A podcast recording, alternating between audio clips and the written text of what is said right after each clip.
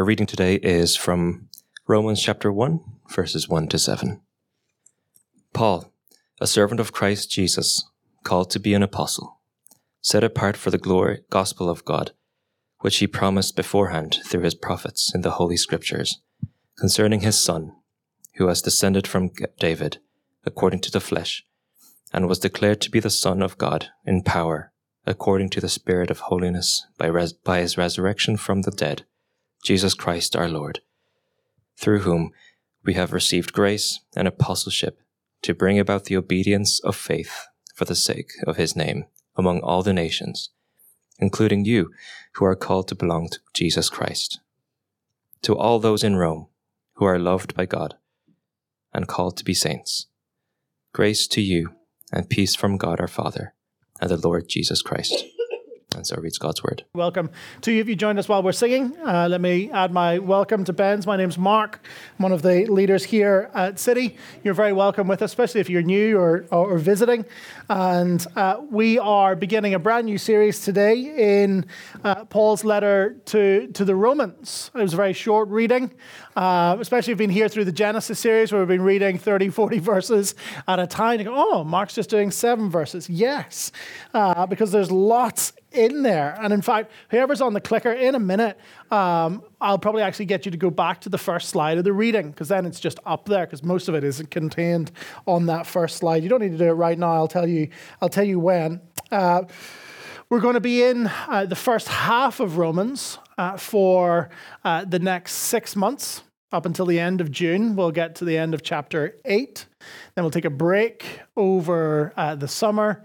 We'll do the Psalms, and then we'll come back to the second half of Romans, um, the really gnarly chapters of 9, 10, 11, if you've ever read the book, um, in September, because I need that sort of time to try and figure out what 9, 10, 11 are really all saying. So we're basically spending the better part of the year in uh, this letter. Why are we walking uh, slow, so slowly through this book? Well, uh, in uh, put simply, it's impossible to sprint up Everest. And that's what Romans is. Romans is being described as the Mount Everest of the New Testament. Uh, not because it's hard to conquer, though certainly there are difficult parts in it. Uh, it's Paul's longest and densest letter. Uh, it's not called Everest because of the impact that it's had on people's lives, though it has. Uh, it sparked the, the Protestant Reformation 500 years ago with a, uh, a German monk uh, sitting in his study reading Romans chapter 1, in fact, what we'll come to next week, and realizing that actually, in order to be made right with God, all that you have to do is place your faith in what God has done. That man was called Martin Luther. It's had an impact on my own life and my own faith story. It's, uh, nor is it our Everest because uh, or sorry, rather, it is our Everest because from its peaks we get a glimpse of and we are able to survey something of the grandeur of who God is. We see in this letter something of his character, his justice, his mercy, his grace that is lavish and abundant, his love, his transforming power. It's from the peaks of Romans that we see the majesty of God. And so it is good as we climb this mountain to turn around and to look and to see the marvelous vistas that Paul is, is sketching for us. You Romans shows us, like no other book in the New Testament, the dimensions of the gospel, the good news of who Jesus is that lies at the heart of what Christianity is all about. I say that uh, that it lies at the heart of what Christianity is all about because Christianity is fundamentally news, good news. Christianity is not about good advice. It's not about coming here on a Sunday morning and uh, and being given you know five steps for a prosperous new year, or three keys to unlocking a, a healthy marriage, or uh, seven tips for better parenting. Christianity is not about giving you advice for your week. It's not good advice. It's good news. God has done something in history and he is declaring it to you. Now, of course, that has implications for how you live through the rest of your week. And there is wisdom to be gleaned for how you, uh, how you work and how you love and how you parent and all of those things. But at its core, the gospel is good news. God has acted in human history and he is declaring it to you now. Romans sketches the dimensions of this good news by showing us the, the depths of our need of God, how far we have gone from Him. That's really what the first three chapters are all about. The depth of our, of our sin and our need of God. And then Paul turns and he shows us the lengths with which God has gone in order to bring us back to Him and the heights that He has raised us to. And we mustn't forget, I mean, maybe you're not familiar with, uh, with Christian things at all. And you maybe don't know who Paul is, but let's remember, let's remind ourselves who is Paul? Paul was somebody who was utterly opposed to the message of Christianity. He hated Christians. He was a first century terrorist. He was there at the, at the murder of the first Christian martyr, Stephen. They laid, uh, the men who stoned Stephen laid their garments at his feet. At his feet. He approved of it. He sanctioned the murder of Christians. He was on his way to take more Christians into captivity when Jesus Christ appeared to him and transformed his life. And so he begins this letter by saying, Paul, a servant, servant, literally a slave, a servant of Christ Jesus called to be an apostle. He sees himself now as a man under authority, called by God and set apart for the task of what? Well, of communicating the good news of Jesus, the gospel of Jesus, to the ends of the earth. So you have to ask yourself, well, what sort of message takes a man like Paul and changes him this much? And if it can change Paul that much, what on earth can it do for you?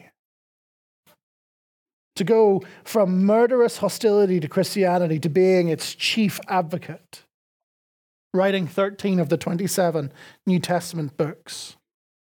What sort of message overtakes a person so much that he is willing uh, to write, in, even in his introduction? We haven't even got to the main body of the letter. Paul's just saying hello, and yet he can't wait to tell you what the good news of Jesus is. It overtakes him, even as he's saying the dear Romans part. He said, I've got to tell you about these things. And he was raised from the dead, he's descended from David. And what sort of message overtakes and overwhelms a person like that? And what sort of message causes someone to glory in being a servant? Paul, a servant of Jesus. That he willingly, voluntarily sets aside power and comfort, position and prestige and wealth and safety and says, you know what? What's the one chief thing that you need to know about me? I'm a servant of Jesus. What sort of message does that for someone? Maybe you're here this morning and you have no sense of what the good news of Jesus is. Or maybe just a vague sense from attending church services from time to time. Well, Paul wants to sketch it for you now, even in these opening verses, to give you a sense of what the gospel is. And so it's a great Sunday for you to be here maybe you're here and you've grown up in the church and you kind of feel like you know what the gospel is. Well, I still think that these verses contain things that will challenge us, encourage us, set us up for, for this new year and help us to grow deeper into, into Christ. So let's journey with Paul just in these few verses as, as we sketch out what the gospel is. And this is where uh, whoever's on the clicker can go back. I know you've got to go through a song, and I'm sorry about that. But if you go back to just the first slide of the reading, um, there we go. Well, I know that. I know that's technically the first slide, but that doesn't give anybody any help.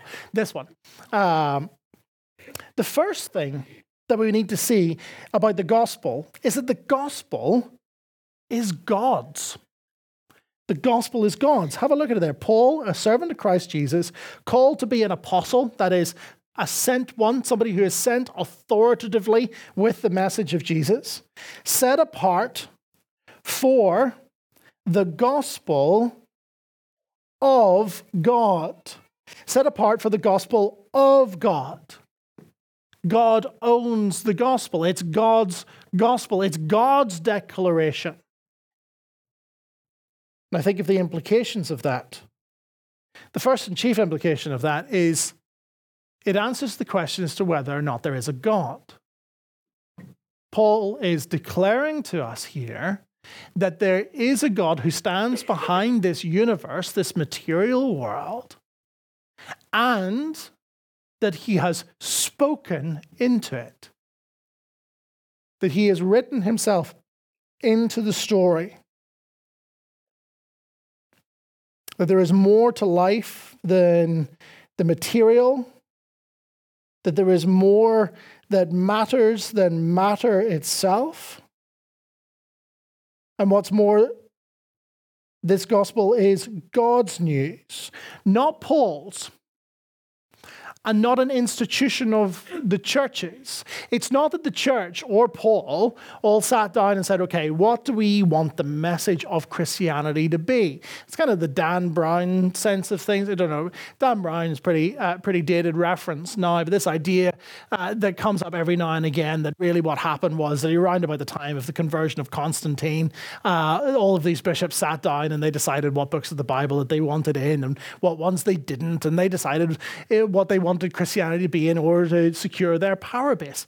And all of that technically is called nonsense. Uh, because that's not what happened. And we can go into the details of why that's nonsense, uh, and that's just made up by Dan Brown. Now, the, the, the books of the New Testament were, uh, were largely decided upon by the generation immediately after the apostles. Uh, and you can read about that in a, um, uh, in a document called the Didache, which is the teaching of the Twelve. But the point here is that Paul and the rest of the church aren't just kind of making up what Christianity is. Paul's like, Paul's like an ampost mailman. He's delivering the message, he's not writing it. God has written it, God has spoken. He has declared this good news. Because there is a God who is there and he speaks. The gospel is God's news, God's good news, not good advice. God has done something in history and he is declaring it now to all of humanity. And so the question then is well, what is God declaring to us all? What is God speaking to all of humanity? And Paul will answer that question. But before we get there, he gives a short but important little detour. This is verse 2 on the screen behind me. So he says that it's set apart for the gospel of God, and then, kind of in in brackets, in parentheses, he says, which he promised beforehand through his prophets in the Holy Scriptures. This is an important point because it shows that the gospel isn't something new. That the gospel, the good news of God, is the fulfillment of all that was promised. Now, if you were here during the Genesis series, it's one of the things we talked about a lot in Abraham's life was God was making promises to Abraham, and uh, finally, we were saying that God was fulfilling those promises, that God is faithful always to his promises.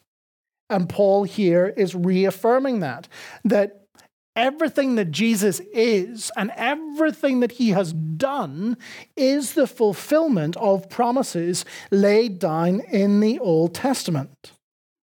So, Paul wants these readers and us to know that the gospel isn't something new. It didn't just spring out of Paul's imagination or from a hole in the ground, but rather it's the fulfillment and the consummation of everything that has gone before.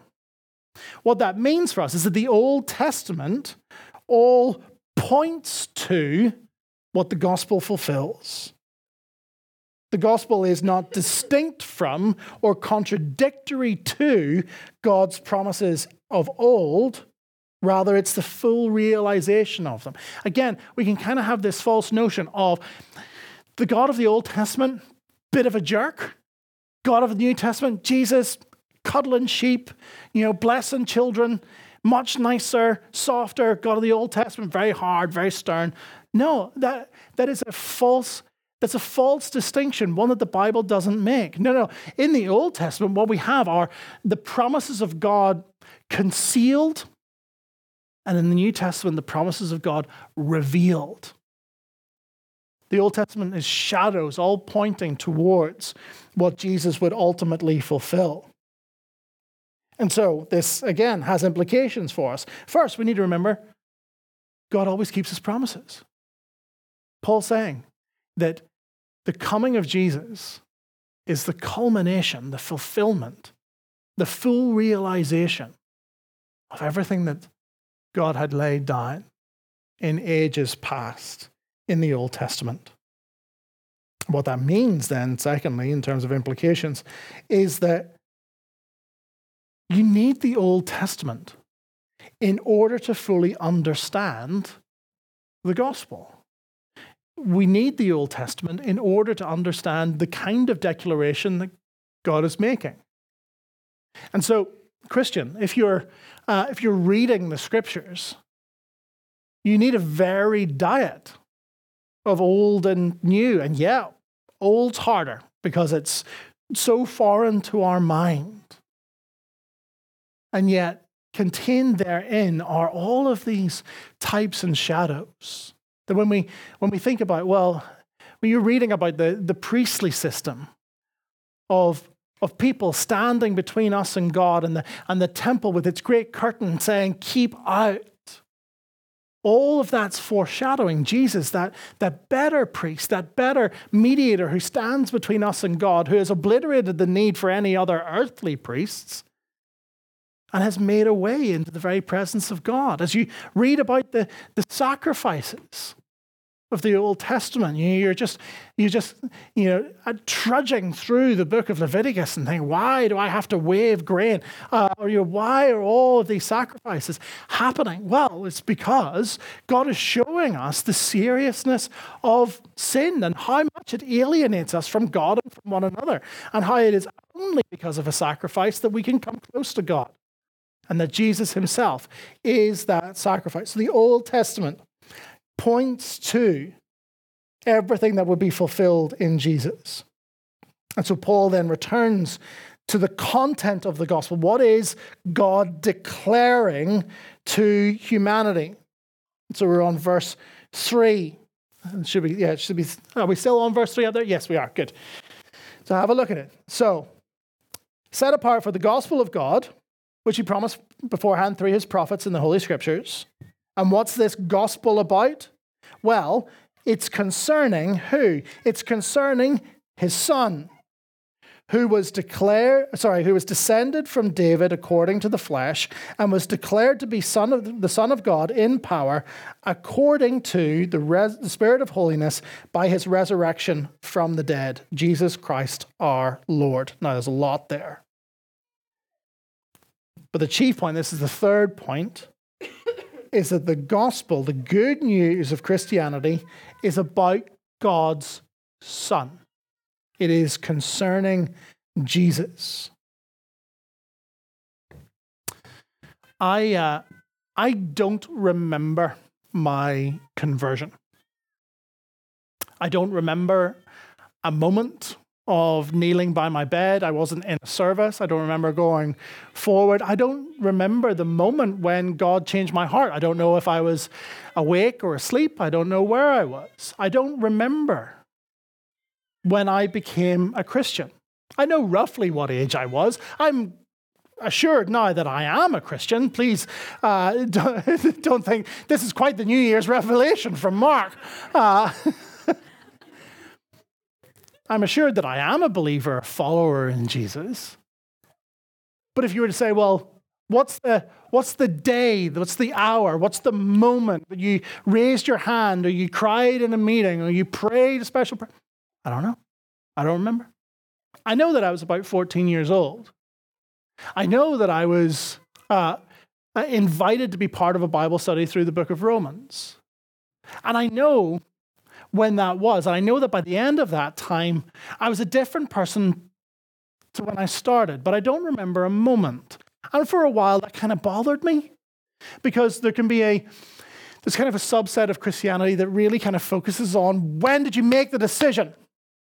When did you decide to follow Jesus? You know, we've been singing that song, I've decided to follow Jesus. You know, uh, I, th- I think that's the tune. Anyway. I don't know. And maybe you're sitting here and you believe that Jesus has changed your heart and you don't know either. That used to bother me for a while. I was like, why can't I, why don't I have a spiritual birthday? And it's great if you have a spiritual birthday. You remember that moment when you realize that, that everything that God had done for you was true. But I never had that. And I'm kind of glad now.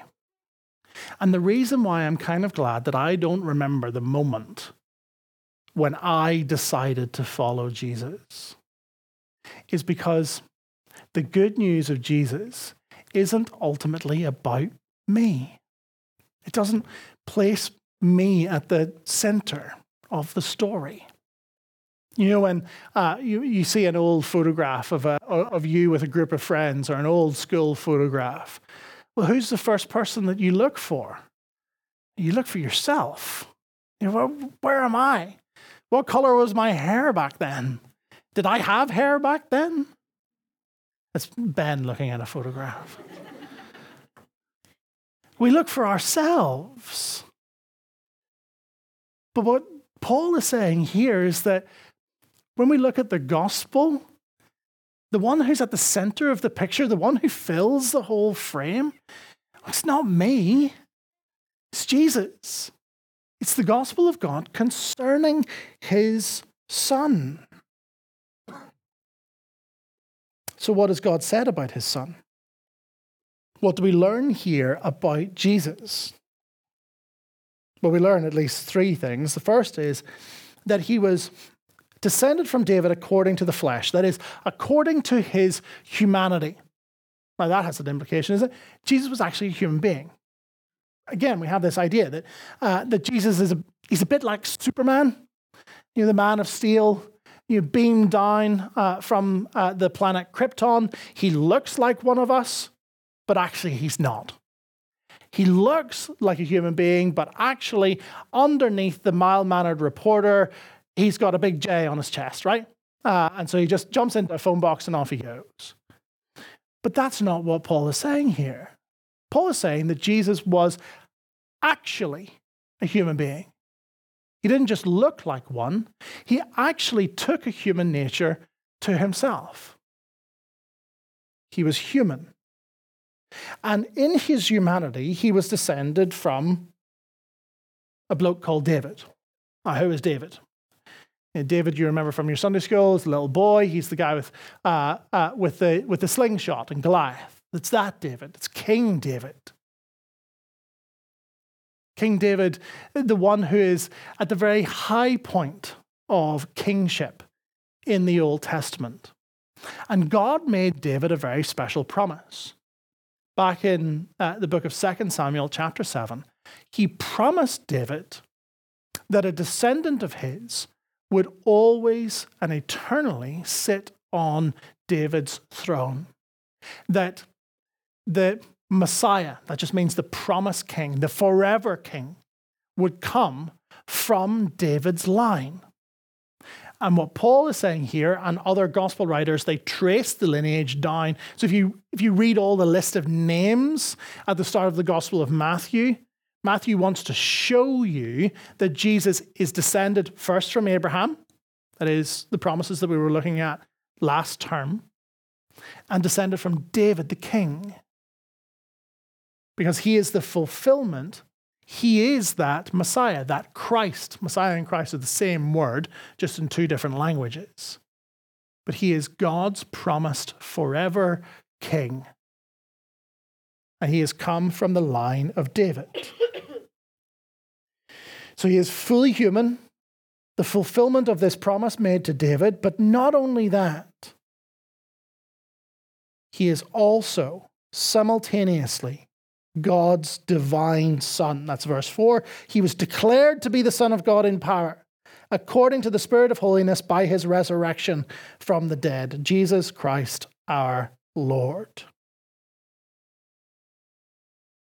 How do we know that Jesus is the Son of God? Well, Paul's answer is because he rose from the dead, because of his resurrection. The resurrection from the resurrection of Jesus from the dead is not a metaphor that Christians believe in. Christians must believe that this is a historic, verifiable, physical event. That Jesus was dead and that he was raised back to life again. That is what Christianity stands and falls on. That if, if the resurrection is not true, then Christianity is not true. But Paul is affirming to us here that Jesus was raised from the dead and that his resurrection is the great confirmation to everyone that Jesus is the Son of God, that Jesus is who he claimed to be in the Gospels. And that it is now clear and declared to all. When he says, declared to be the Son of God in power by his resurrection from the dead, it's not that um, God decided to make Jesus uh, uh, his son and so raised him from the dead. It's that his resurrection shows him to be the Son of God. But not only that, there's this little phrase that the resurrection declares Jesus to be the Son of God in power. What does that mean? At Christmas, what we just celebrated, we remember that Jesus came in humility, that he came in weakness, that he lived a life of homelessness and need and hunger and thirst, and that he died in weakness and powerlessness. But now Paul is saying that by his resurrection, he is enthroned in heaven as Lord of all, that he is not the weak and humble Christ. He is the exalted King because of his resurrection to the dead. The resurrection of Jesus is, in a sense, the road to his coronation. It is the pathway to his crowning as Lord of all. That's why Paul uh, concludes the verse this way declared to be uh, the Son of God in power according to the Spirit of holiness by his resurrection from the dead, Jesus Christ, our Lord. How is it that he is now Lord of all? He is enthroned now in heaven by his resurrection to the dead. He is now the one to whom every knee will bow and everyone will give an account. Uh, just a, a quick little thing that I, I, I didn't know where to put this in. I just like it. It'll only take 15 seconds to tell you. The Spirit of holiness, it's the only time that Paul describes the Holy Spirit as the Spirit of holiness. Uh, do you wonder why that is? This is something cool that I read. Is that it, it's the resurrection of a dead body and so Paul's encouraging the Jewish readers uh, that this is not some sort of weird necromancy, uh, because that would be defiling for Jews to kind of tamper with dead bodies and things like that. And so he says, no, no, it was the spirit of holiness, not a dark spirit, not an evil spirit, but the spirit of holiness. The Holy Spirit himself raised Jesus from the dead. Just thought that was quite cool. Uh, but I didn't quite know where to put that in. If that went, don't worry about it. Fourthly, by the way, we have six, so we're about halfway there. So the gospel is the declaration to the world that Jesus is Lord of all. Paul, then in verse 5, has been called, he says, to go with that message. So he says, through whom we have received grace and apostleship. That's Paul's uh, speaking in the uh, in the first person plural there, we have received grace and apostleship to bring about the obedience of faith for the sake of his name among the nations.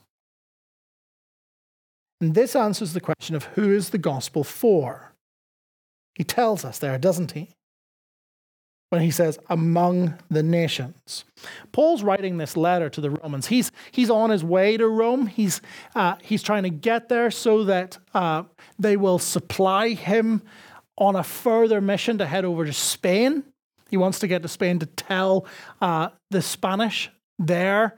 Um, I don't think they were known as Spanish at that time, uh, but he wants to get over to Spain in order to preach the gospel there. And so he sends a letter ahead of himself, say, "Look, I'm on my way, and I want to get the gospel out among the nations because the gospel is for all nations."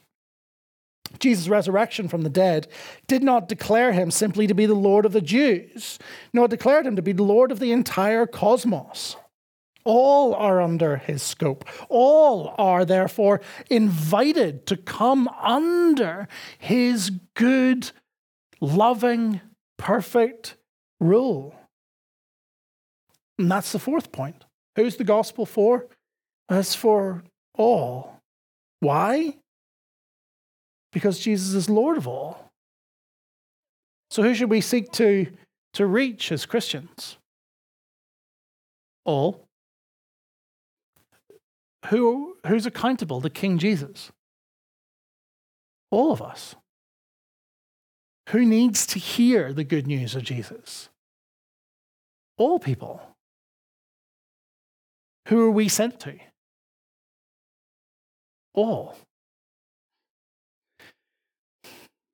I know that I'm speaking in an Irish context, and so I, I beg your forgiveness and your indulgence uh, to mention the uh, the speech that King Charles gave on Christmas Day. Um, I'm not going to praise it, so that's how I'm going to uh, get away with mentioning it in an Irish context. It was not a good speech. His mother gave better. It was not a good speech because it was unashamedly pluralist. That is, he's saying, you know, he was talking about the, the Abrahamic family of religions, all religions and none. Surely we can all come together and it's all really the same. And everybody just kind of at heart, we all believe the same things. We're all journeying up God's mountain. We're all feeling God's elephant. You, you might have think, heard of some of those, so some of those illustrations. He was focusing on what people think various religions share and that we should supposedly agree upon. Now, I'm not sure that that idea is very fashionable anymore. I think that maybe we're beginning to discover that that kind of idea, that kind of bland, beige, everything's the sameness, that it doesn't really work. And it doesn't really take an account of the the differences that there are between the world re- religions and it doesn't really make sense of the world that we find ourselves living in. I think it was maybe an idea that was a bit more fashionable 20 years ago. I wonder if we're beginning to see through the bland foolishness of it.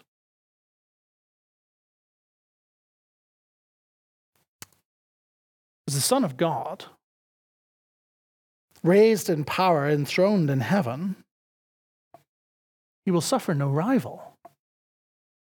Pluralism makes no sense before the claims of Jesus that he is God raised from the dead, enthroned on high, offering forgiveness to all, and will come again to judge the living and the dead. As Christians, we must affirm that he is the exclusive way back to God. But this exclusivity does not exclude, it invites. It invites all to come, but all to come by Him. All are welcome. Every race, every ethnicity, every tribe and tongue and nation and social standing, economic background, sexuality, all are invited, all are called, all are welcome. But we only come by Him. Both of those things must fuel our evangelism. Jesus is the only way. And that way is open to all who will come. Fifthly, the purpose of the gospel is what Paul comes on to next. Uh, are we, do we still have uh, verse 5? Oh, oh, look, the clicker man uh, or woman is just way ahead of me. The purpose of the gospel is this we're still in verse 5. It's to bring about what Paul says here the obedience of faith. You see that? Through him we receive grace and apostleship to bring about the obedience of faith. And what does that mean? It's a curious little phrase. Let me tell you what it doesn't mean. It doesn't mean that we are made right with God, we are saved, we are forgiven because of the good things that we do. It is not the case that we need to obey in order to be loved by God. Now, Paul will work hard in this letter to show that we, we cannot work our way back to God. There are no uh, moral good deeds that we can do that would uh, that would wipe out the, uh, the spiritual moral debt that we have accrued. It's not possible to work our way back to God. In fact, to think that you can work your way morally into God's good books is arrogance. Now, Paul will spend a lot of time showing us that the only way to be made right with God is by faith in Jesus alone that it is only in trusting in his perfect, sinless life and his death on our behalf that we come back into relationship with God. And yet, true and living faith will always issue forth, result in obedience to God not in order to make God love us, but because God has loved us. And so, in joyful uh, response, in gratitude to all that He has done, we hear His voice and we do what He says. It's a little bit like it's a little bit like this. Imagine uh, I'm married to, to Philippa, um, who's here. She was praying. And um, imagine I came home uh, one day with uh, a beautiful bouquet of flowers and a box of uh, of red Lindor because those are her favorite. You know the little red Lindor balls, and uh, I gave them to to Philippa, and she said, "Why did you do that for me?" I told her, "Oh, because you required of me." Uh, you know, it's my duty, and I'm just I'm fulfilling the, my obligations uh, as your husband. There, enjoy your flowers and your chocolates. How do you think the rest of my day would go? I that's, that would be silly, wouldn't it? That's, that's not what motivates me uh, to, to do nice things for my wife. Why do I do nice things for my wife? Uh, nice things for my wife are, are simple things like actually picking my socks, socks up off the living room floor because I take them off at night uh, when I'm watching the television. Uh, or it's unloading the dishwasher. Why do I do those things? I don't do those things because I'm obligated to as her husband. I do those things because I love her. Don't tell her. and because I love her, I actually enjoy seeing her happy. Seeing her happy gives me joy. And so I do those things in order to see her happy. Christian obedience is like that. It's not like going to go, well, okay, I suppose Jesus died for me, so I better, you know, crawl over broken glass and do all of these good things. And no. It's a much more like, uh, like a love relationship like that. Why do we obey God? Because when you're in a relationship with God, to see him happy, to ex- experience the pleasure of the Father, gives you joy. That's the motivation for Christian obedience. Martin Luther said that we're saved by faith alone, but saving faith is never alone. The gospel calls each of us not just to affirm that Jesus is Lord, but to trust him, to listen to his word, to follow what he says. That if he is Lord, to have him exercise that good lordship over your life and to respond in joyful obedience especially when the obedience required of you is hard. And so, for those of you who are following Jesus, it's worth, it's worth me asking you at this point are you, are you just affirming, yeah, Jesus died for my sins, love Jesus, think Jesus is great, believe in Jesus, Jesus is who he says he was? But are you also listening to his voice? as He speaks over your life? Are you joyfully, willingly seeking to live under His Lordship? Or are bits of your life where you're like, yeah, Lord, you can, have, you can have this stuff, but this thing here that I really like, I'm going to hold on to that. Please don't exercise your Lordship over that. Are you listening to His voice? Are you seeking to, to follow Him? Or are you saying one thing with your mouth and doing another with your life. And that's not the end. Paul tells us the goal of the gospel here in verse 5 is that all of this is done for his name's sake. Do you see that in verse 5 again? The obedience of faith for his name's sake among the nations.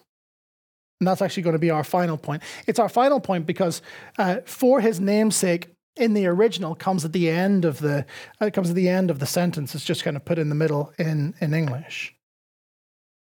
So we've seen that the gospel comes from God. It's God's gospel. It's the fulfillment of promises laid down in the Old Testament. It's centered on Jesus and his declaration that he is Lord of all, and that all are invited to respond to him in faith, a faith that shows forth in trust and obedience to what he says, and sixthly and finally, that all of this is for his name's sake. That is, that's a Bible way of saying it's for his glory and honor.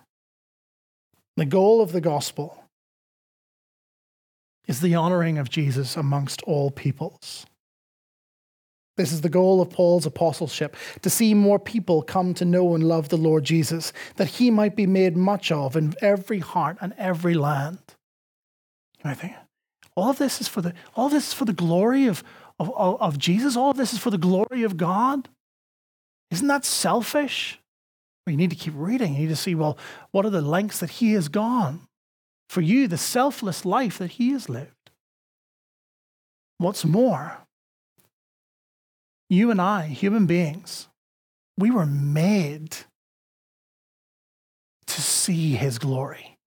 We were made to give glory and honor and worship to him, not because he needs it, but because we're invited into that relationship of joy that has always existed eternally. The gospel invites you to become who you were made to be. You, when somebody becomes a Christian, they become truly human, living as they were made to live. This is the goal of the gospel that Jesus might be made much of in every heart, in every land. This is the greatest goal and final end of all evangelism that Jesus might be honored that Jesus might be honored in hearts that were once hard to him. This is why we do what we do. This is why we meet Sunday after Sunday. This is why we desire to see people grow in faith, to, to deepen our, our joy, to deepen our dependence on God. This is why we, we want to plant more churches and see more people come to know and love the Lord Jesus. This is why we seek to raise up new believers and leaders who might take the gospel where Jesus is neither named nor known. Why do we do it all? We do it because we want to see Jesus honored, because he's worthy of honor and worship and glory. Amen? Amen. Absolutely. It's dark. I need some verbal response. That's why we do what we do. The gospel is not good advice, it is good news that God has acted in history to bring us from darkness to light, to bring us from death to life, that He has worked in the sending of his son to take our sin by dying on that cross for us. And now he is gloriously enthroned in heaven.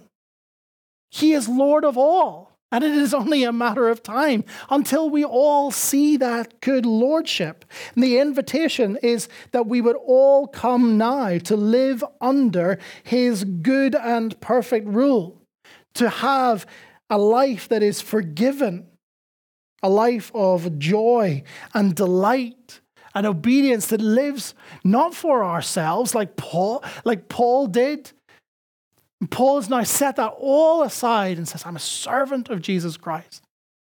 The best thing that I can do with my life is give it away for the glory of another.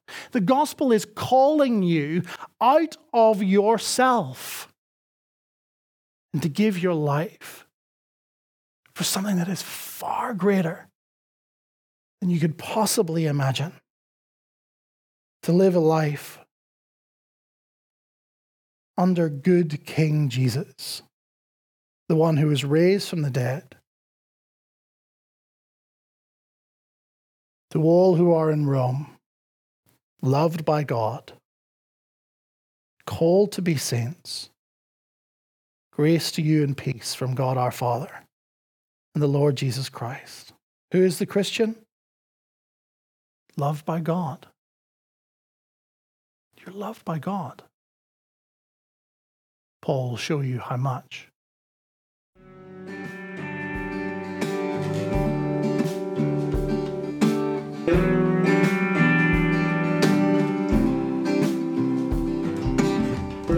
Thank you for listening to this week's sermon.